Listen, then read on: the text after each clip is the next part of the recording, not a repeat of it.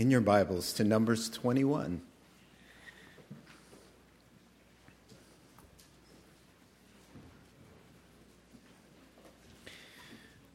Wednesday night, we are making our way through the Old Testament, verse by verse, chapter by chapter, started with Genesis chapter 1, verse 1. We find ourselves all the way at Numbers chapter 21 this evening. Now, Father, as we turn our hearts toward heaven to consider your holy word, we receive it for that which it is, the word of God. We know that no scripture, no prophecy, has its origin in man. But holy men of old, of ancient times, were, were moved by the Holy Spirit, carried along by Him, and wrote as inspired of God these words from your heart to mankind, showing us the way to be saved. May we take, uh, take your word into consideration tonight in the most serious way. In Christ's name. Amen. Well, here in Numbers 21, we finally have some momentum going. Israel is moving and moving in the right direction. And, uh, you know, it just reminds me of, you know, those some of the scenes in The Lord of the Rings, where, you know, they just have some parts of the story that seem to go on forever. Like, are they ever going to get out of those marshes? You know, it just goes on and on, all these side journeys forever, you know, but, you know, ultimately it comes back into focus. And here tonight, the people of God are moving forward. Uh, so, with the kids of the fallen generation at the wheel, the Jews now have finished their wandering and they're grumbling. We won't be hearing any more of that anymore. That was part of the problem of not going anywhere. And now they're winning some battles. The 40 year sentence of the older generation is coming to a close, and God's faithfulness to punish their lawlessness and rebellion now is given away, given way, I should say, to his mercy and to his grace and now they are winning. They're on a victory march. They're trusting and repenting and believing God, and progress is being made. And they're entering this land that God will name Israel, meaning governed of God, or to strive with God, or to be saved by God. That is what the word Israel means. Now, the new generation is still flawed, but God's grace is greater, and He's making a way for them. Now, I thought since it's the new year, just kind of give a recap of how we uh, got here. And um, it all started 400 years ago, 400 years earlier, I should say, than Numbers 21, with a promise to a man called Abram. Now, our first map here.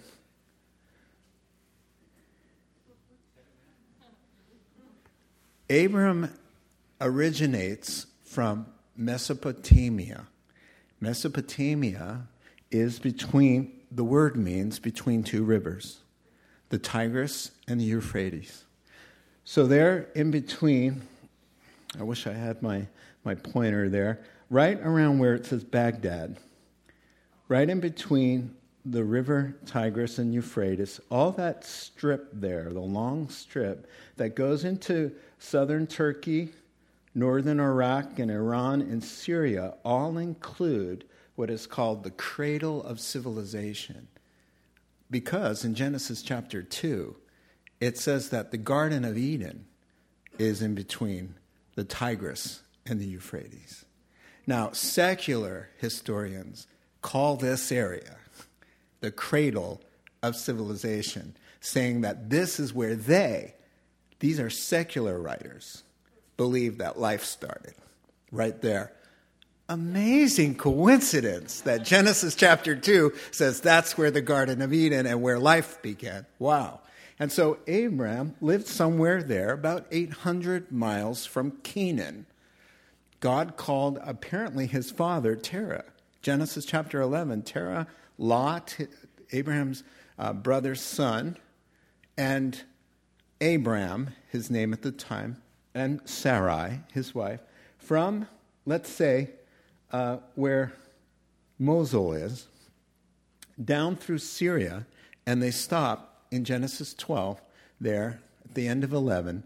They stop at Haran, where the dad stays, but the call of God to Abram to go to the promised land begins right there. Another 500 miles from Syria down to where you see the word Palestine, which is a word that is a misnomer. And I'm going to talk about that later. In other words, that name uh, is erroneous. It, it, it is not an accurate description of a biblical term for the promised land. And so, a- Abram, thank you for that map. Now, with Abram there and settled there in Canaan, there's a dual promise given to this man. And the Lord appears to Abram there in Genesis 12 and says, To your offspring I will give this land. So there's a covenant. God makes a promise, an agreement, a contract, if you will, with this man. And he says, It's got two parts to it, Abram. I'm going to give you people, and I'm going to give you a land the promised land. That's why it's called the promised land, because God promised it to Abram, who is in Genesis 13 called a Hebrew, because he comes from a, a man named Eber.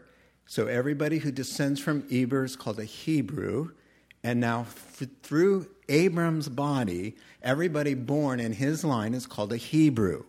To the Hebrews, he has promised this strip of land or it's actually a lot bigger than a strip originally, and to the Hebrews. The people are, will be numerous. In Genesis 12, it says, They shall be like the dust of the earth, the stars of the sky. They will be a blessing. And God says, through these people, the entire world will be blessed, meaning through these people, God will incarnate himself through a Jewish womb and enter in as he has promised to save the world. In that way, all the nations of the world would be blessed. The promised land there in Canaan, the parameters, Genesis 15, Numbers 34, and Joshua 15, the outline. Let me show you a picture. If you go to Genesis 15, Numbers 34, and Joshua 15, and draw the lines, this is the promised land. Now, what they now have now is the size of New Jersey. Apparently, at the second coming, these borders will be reinstated. And so it is really a uh, it's all for every, anybody to see who has a Bible. You can all go to the same verses. Everybody in the whole world can look and see. The rivers are pointed out, the lines are drawn. This is what God gave to Abram. And somehow it, it comes down to a little sliver and postage stamp size. Little tiny little piece that they're still saying is way too much to give to them. Well, that's now the promise is to them. Let me talk to you about the little word Palestine. There are two options to call Israel anything Canaan or Israel, according to the Bible. You cannot refer to that biblically of any other way because the Bible does not call that strip of land anything other than two words formerly Canaan, after Jacob, who becomes Israel with a name change, has 12 sons who are called Israelites because he's called an is he's named Israel. After that, that's Israel. There's no other name given. Where did Palestine come from? Palestine, I'm so glad you asked that because I am so ready to answer that. Palestine appeared in the year 135 after the second revolt by the Jews. They tried in AD 70 and lost, and then a little remnant of them rose up against Rome again in 135 AD. The Roman Emperor Hadrian renamed Jerusalem Aelia Capitolina, which means dedicated to Jupiter, and renamed what was called Judea at the time Palestina, which is a Latinized word for the Philistines. He did this as secular history tells us, not Christian history, not Jewish history. Secular world history says he did this to erase the identification with the Jewish people to the land of Israel. We're tired of you Jews. We're tired of you so much that we're renaming Jerusalem and we're naming the entire area Palestina in honor of your hated enemies. Well, the Philistines died out in 536 BC there's no more Philistines. They're an extinct people group. Therefore, there is no such thing biblically as a Palestinian uh, racially. A Palestinian would be anybody who's living in the area that they have called, I don't need that anymore, but thank you, that they have labeled Palestine. It's a misnomer. It's Israel. So whether you were an Arab, a Jew, or a European, if you were living in that particular area, they would call you a Palestinian because for centuries that strip of land was just labeled Palestina, Palestine. There is no ethnic, ethnically linked person to the phrase Palestinian just so we're straight with that. Now, if there's an article there, if you're interested, I should say, in reading the article that I've prepared from Zola Levitt's ministry, I've got them on the back lobby. It's a four page, really quick read of how the, the title Palestine came to be. What really, really irks me about this whole subject, as well, tonight, why am I doing this? Because they're going into the land. And I'm going to show you the third map here. Go ahead and get the third map.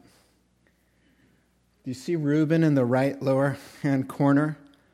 Our people are entering and attacking. The, the Amorites are coming down where Reuben is. They are blocking the way, and the Israelites destroy two kings Reuben and in Gad.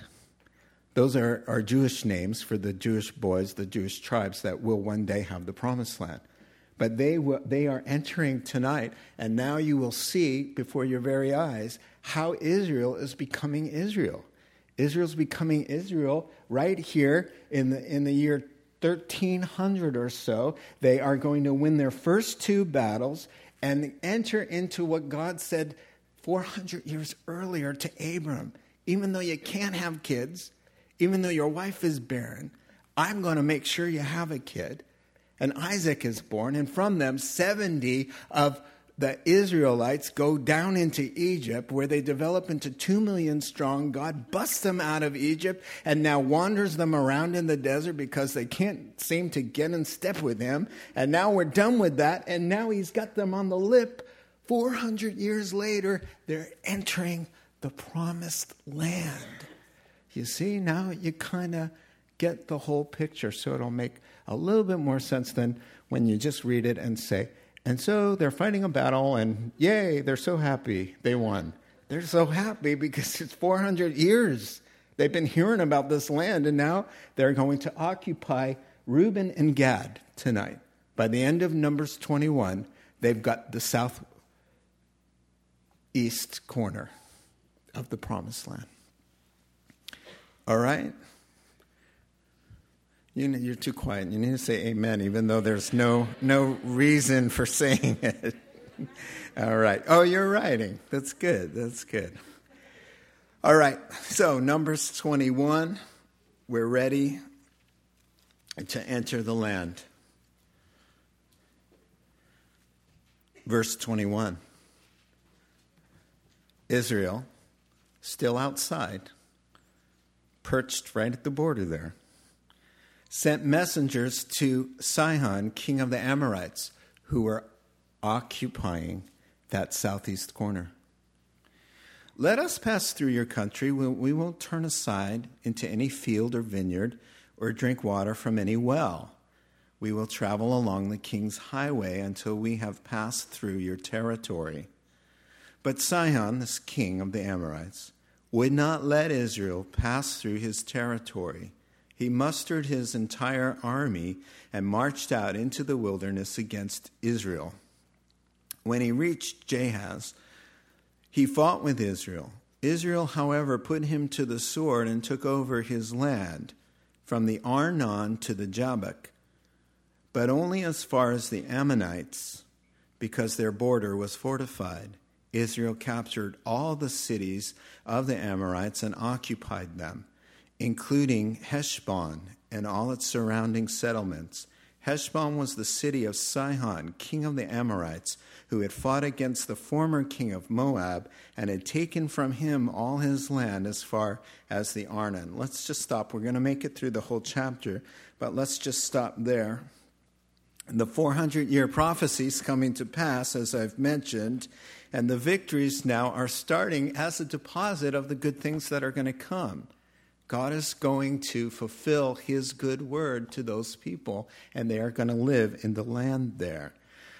One thing that uh, spiritual application for me as I'm studying this, God has given them the land, and He's saying, Take it, but fight for it. I've given this to you. Now you do your part. I will be with you. I will. You can't do it without me, but I need you to cooperate with to receive the gift that I'm giving you. I'm calling you somewhere.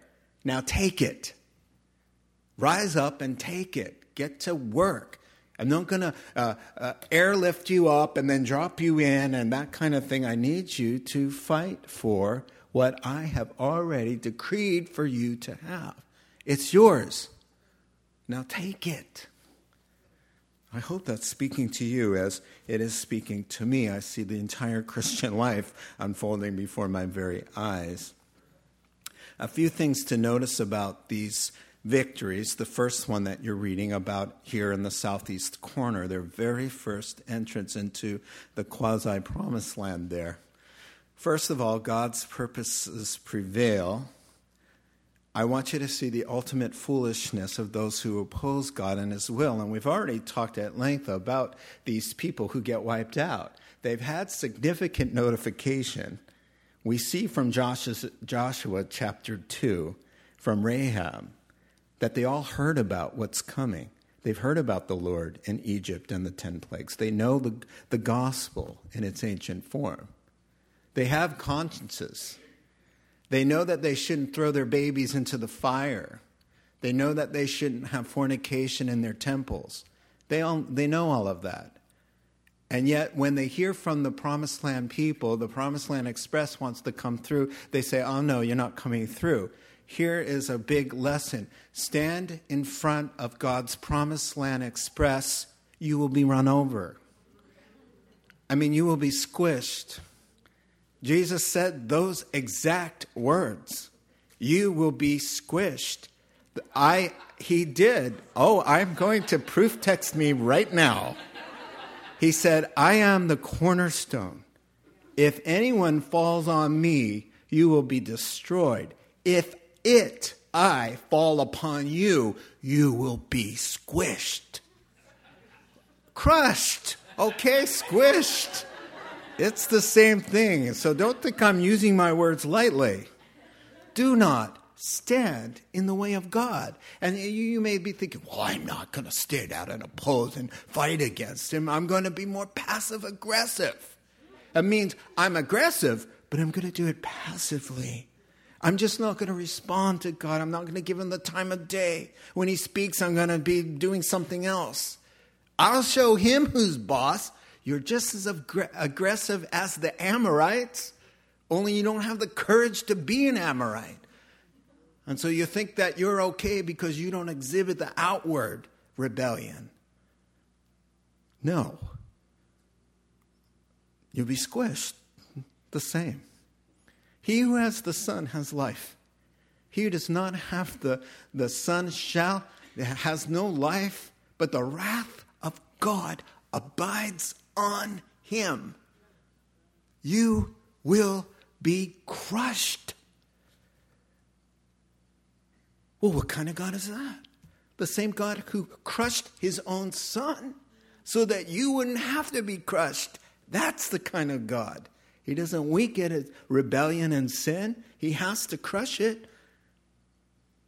So instead of you being crushed, he said, How, how about me? He falls beneath the weight of the sins of the world in the garden, and blood is coming out of his pores, thinking about what he's going to have to do. And he's crushed on your behalf.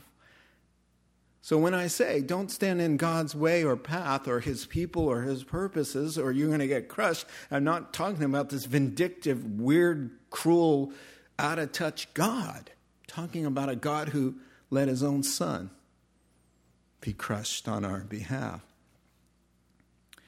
Well, you know, they asked nicely, here's the paraphrase Hey, can we cut through your property? We won't exit from the highway. We won't take anything that belongs to you. We're just passing through. But the evil king wouldn't have any part of that. He calls out his entire military with a show of force to block the path by attacking the people of God.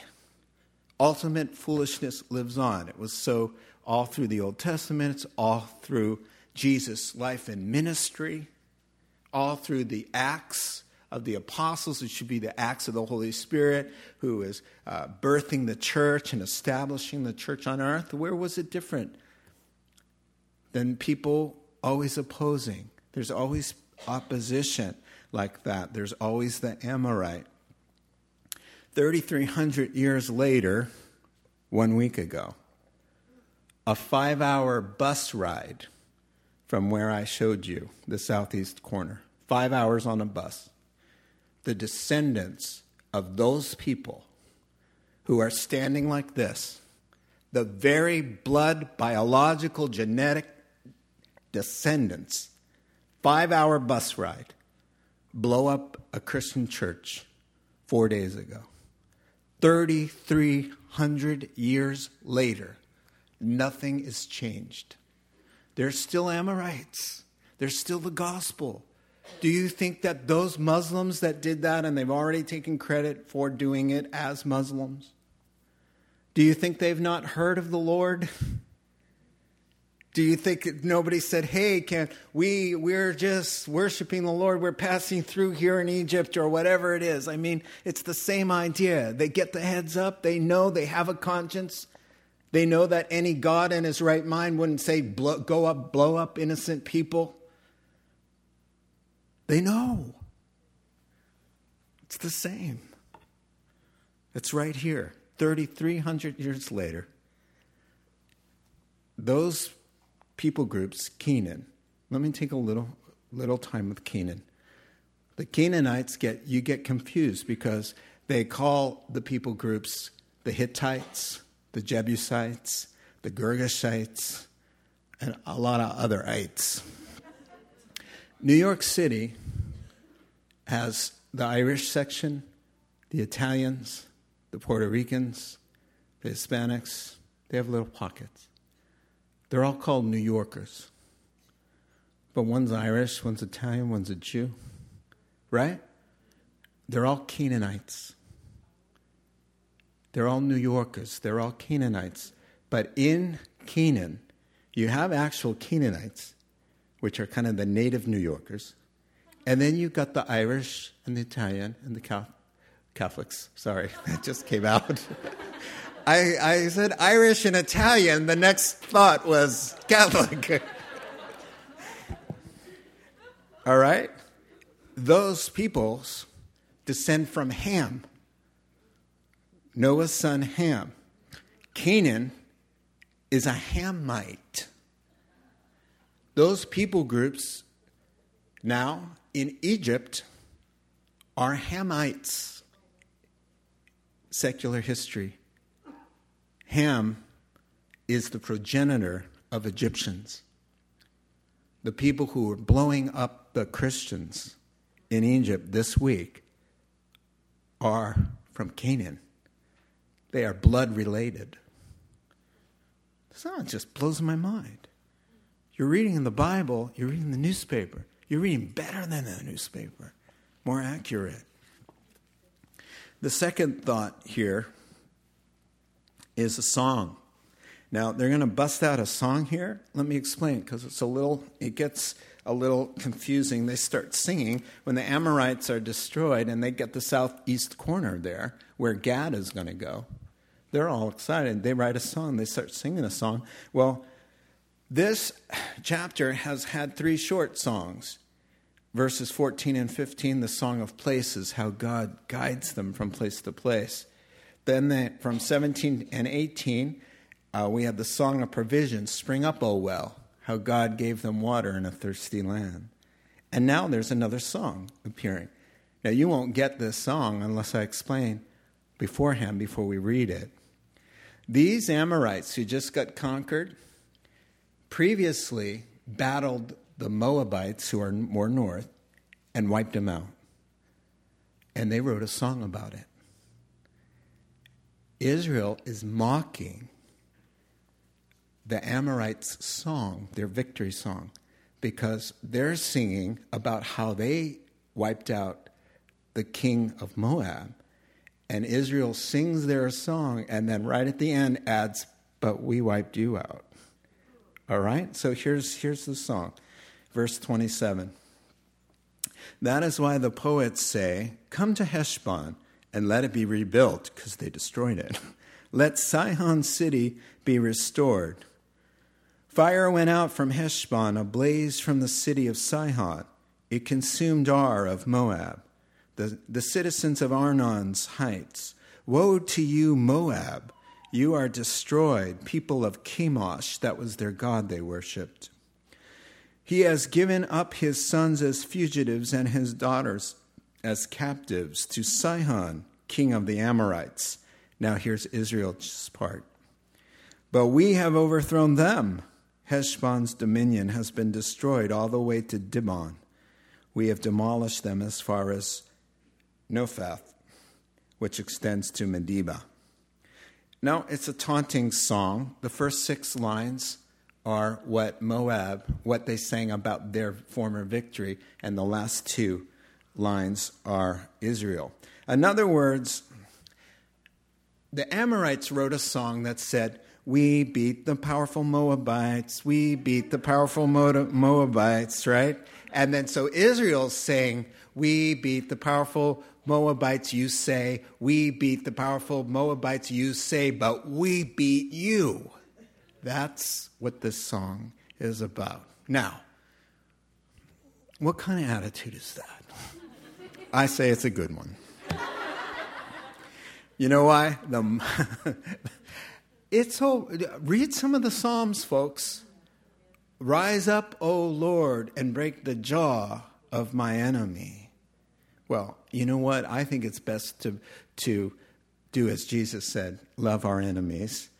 And King David had some learning to do with grace as well. Um, I'm not saying that any, I'm not taking away from the Psalms. I'm just saying that with the revelation of Jesus Christ, I think it's safer not to sing those, they're called imprecatory psalms. The, the imprecatory psalms are uh, songs about hating your enemy and hoping that they fall into a big hole, you know, in Jesus' name. Um, that's kind of what they're doing here. I, I just leave that kind of thing to, uh, to King David. I would rather just pray other kinds of prayers and be safe. Because you never know, and here's my reason why you never know who's disguised as a brother in the Lord. Because you can be singing a song about Mary Magdalene. I hope she felt that homewrecker, that, that, you know, that hussy or whatever you want to call her. Well, she was. She had seven demons. She was a prostitute. And you could sing your song about hoping that she fall into a well. You know what? And then, then, then what? You've blown it because that was the first witness of our Lord's resurrection before Peter, James, and John number one witness of God's resurrection Mary Magdalene. But you want to fall in a hole. How about Paul the Apostle? You could sing a song about him. Kill Saul, kill Saul. You know, he's killing us, Lord, kill. Yeah, right? He was. He was killing us. and then he becomes the greatest missionary the world has ever seen. That is why I kind of recommend caution in hating your enemy because you just don't know right up to the last second who is who. Amen? Love your enemies, Jesus says. Do good to them. They're hungry, make them dinner. They're thirsty, bring them over something to drink. So, wrapping up here, let's finish up. They sing songs. I do want you to notice that in the song, they are dissing their God, Chemosh. And, and there's a reason for that. It's not just the king's reputation, the kings who are fighting, it's the God of the people's re- reputation. Let me give you an example of what I mean by that. In ancient times, in 1 Kings chapter 20, the king of Syria comes against the king of Israel, and they duke it out. And the king of Israel, Ahab, they win, and Syria loses. So Syria's strategy for the next year, and here's what it says in 1 Kings 20 let's move the fight away from the hills and onto the plains, because apparently their God is God of the hill area. But we need to move it down to the flat levels because our God is a, a lot better with flat surfaces. First Kings, you think I'm lying. First Kings chapter 20, look it up. That's how they thought. It was a, and so they're singing, We beat Chemosh, we beat Chemosh. And Israel says, But Yahweh beat Chemosh. Yahweh beat him. There's a new God on the scene. He's good in the hills, He's good in the valleys, He's good on the flat places, He's good in the air. He's good in the sea. He's good underground. He's just good everywhere. Amen? Okay, last little paragraph. So Israel settled in the land of the Amorites. So now the southeast corner is going to be theirs, and God's going to name Gad. The tribe of Gad will get that area.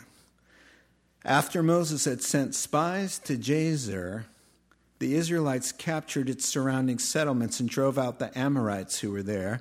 Then they turned and went up along the road toward Bashan, another king now, higher. Bashan is east of the Sea of Galilee. So, right where Manasseh is going to go. The, uh, and Og, the king of Bashan, and his whole army marched out, another unprovoked, to meet them in the battle of Edrei.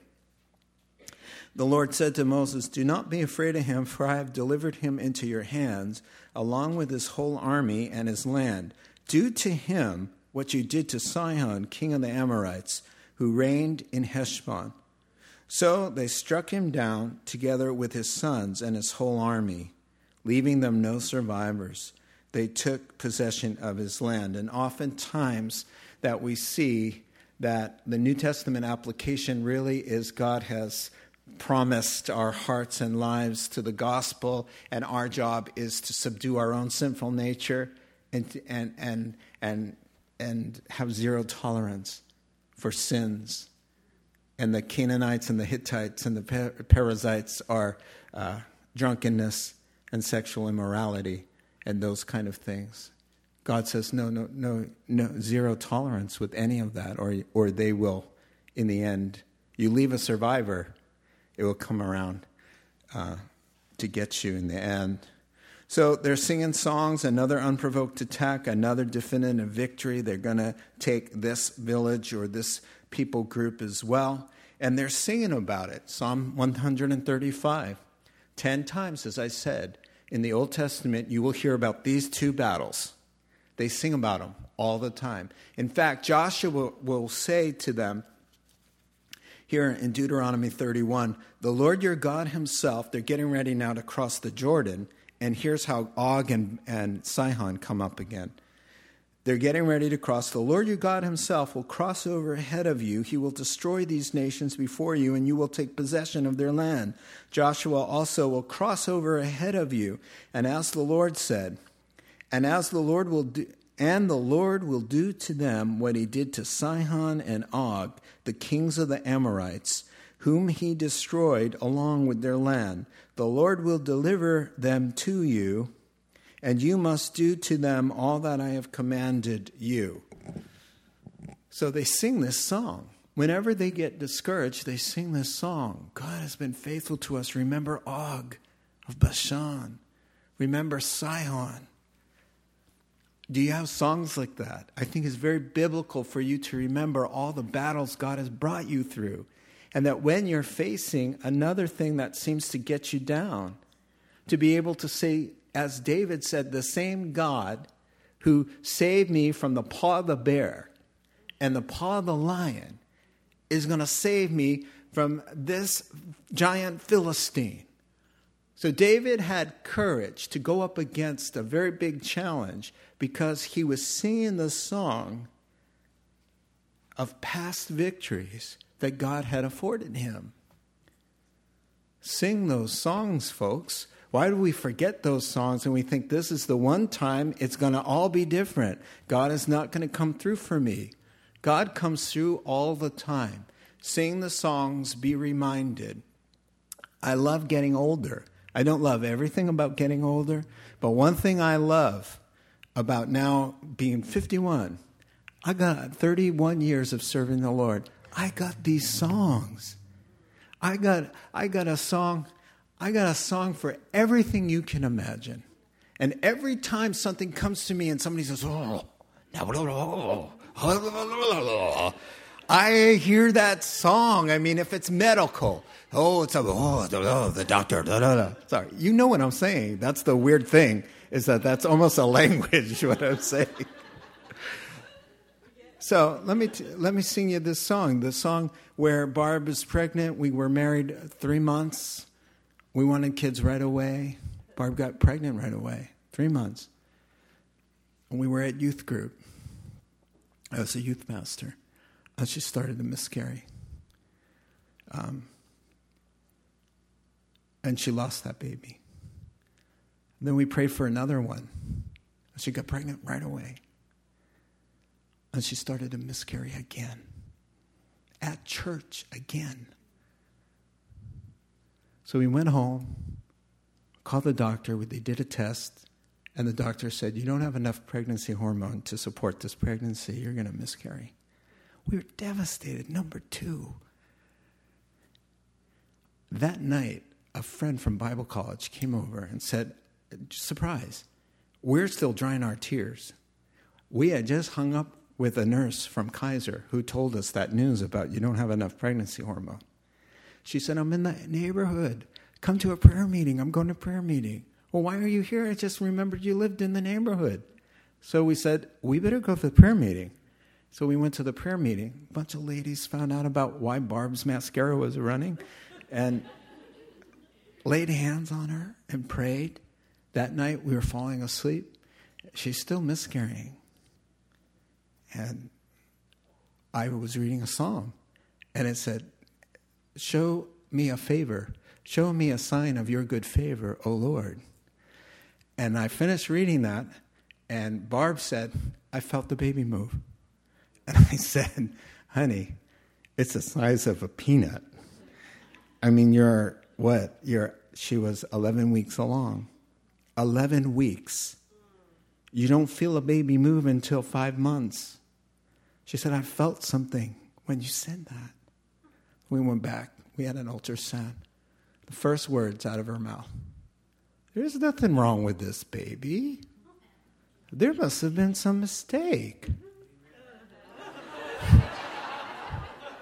There must have been some mistake. We had a blood test. A blood test that said she doesn't have enough hormone to support the pregnancy. Well, you know, maybe it was a false positive or positive false. Or, a, yeah, of course it was. You know, and, and so what do we name her? We name her Jordan because where God does a miracle, we got a song there. Oh, we hear a lot of things through our lives. Oh, no. Oh, you got, to me, a doctor to my face, you got a 40% chance to survive now. Traditional chemotherapy failed, radiation failed, 40%. If we can't stop it, you've got 12 months to live from his mouth to my face. Oh, they're singing the song, singing the song. God, you remember.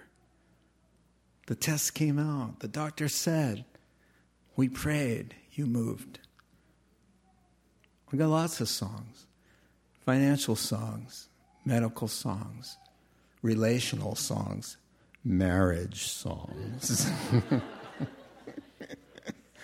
church songs, friend songs.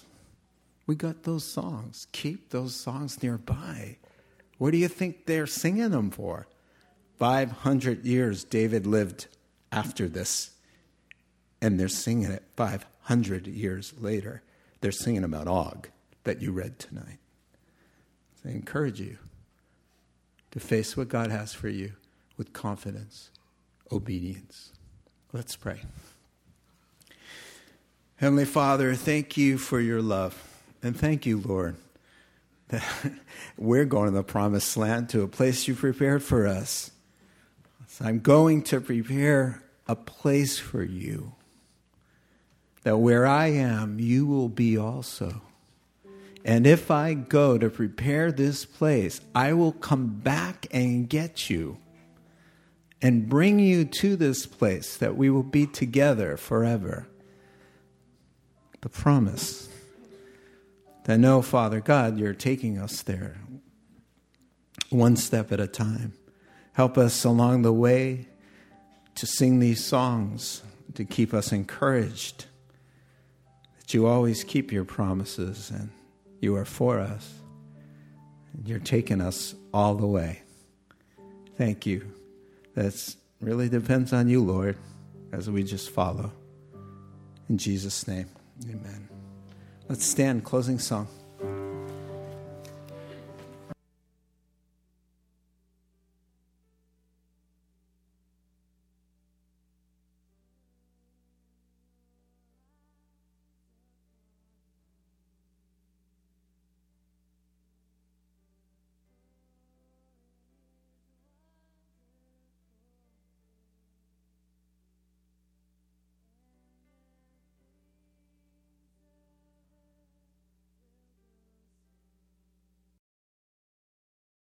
In this room and forgetting all the past moments of deliverance whereby your grace you've walked us through so many difficulties.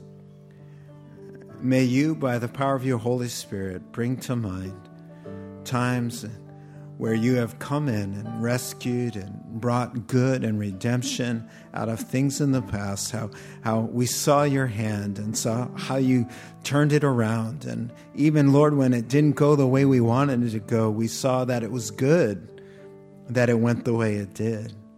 We're starting to make sense of it, God. And help us to recall those songs and to sing them with faith to trust you, Lord, in all our ways, and to do as the Israelites are doing, just walking in obedience, walking in faith, and loving you, worshiping you, and seeing you do the miraculous on their behalf.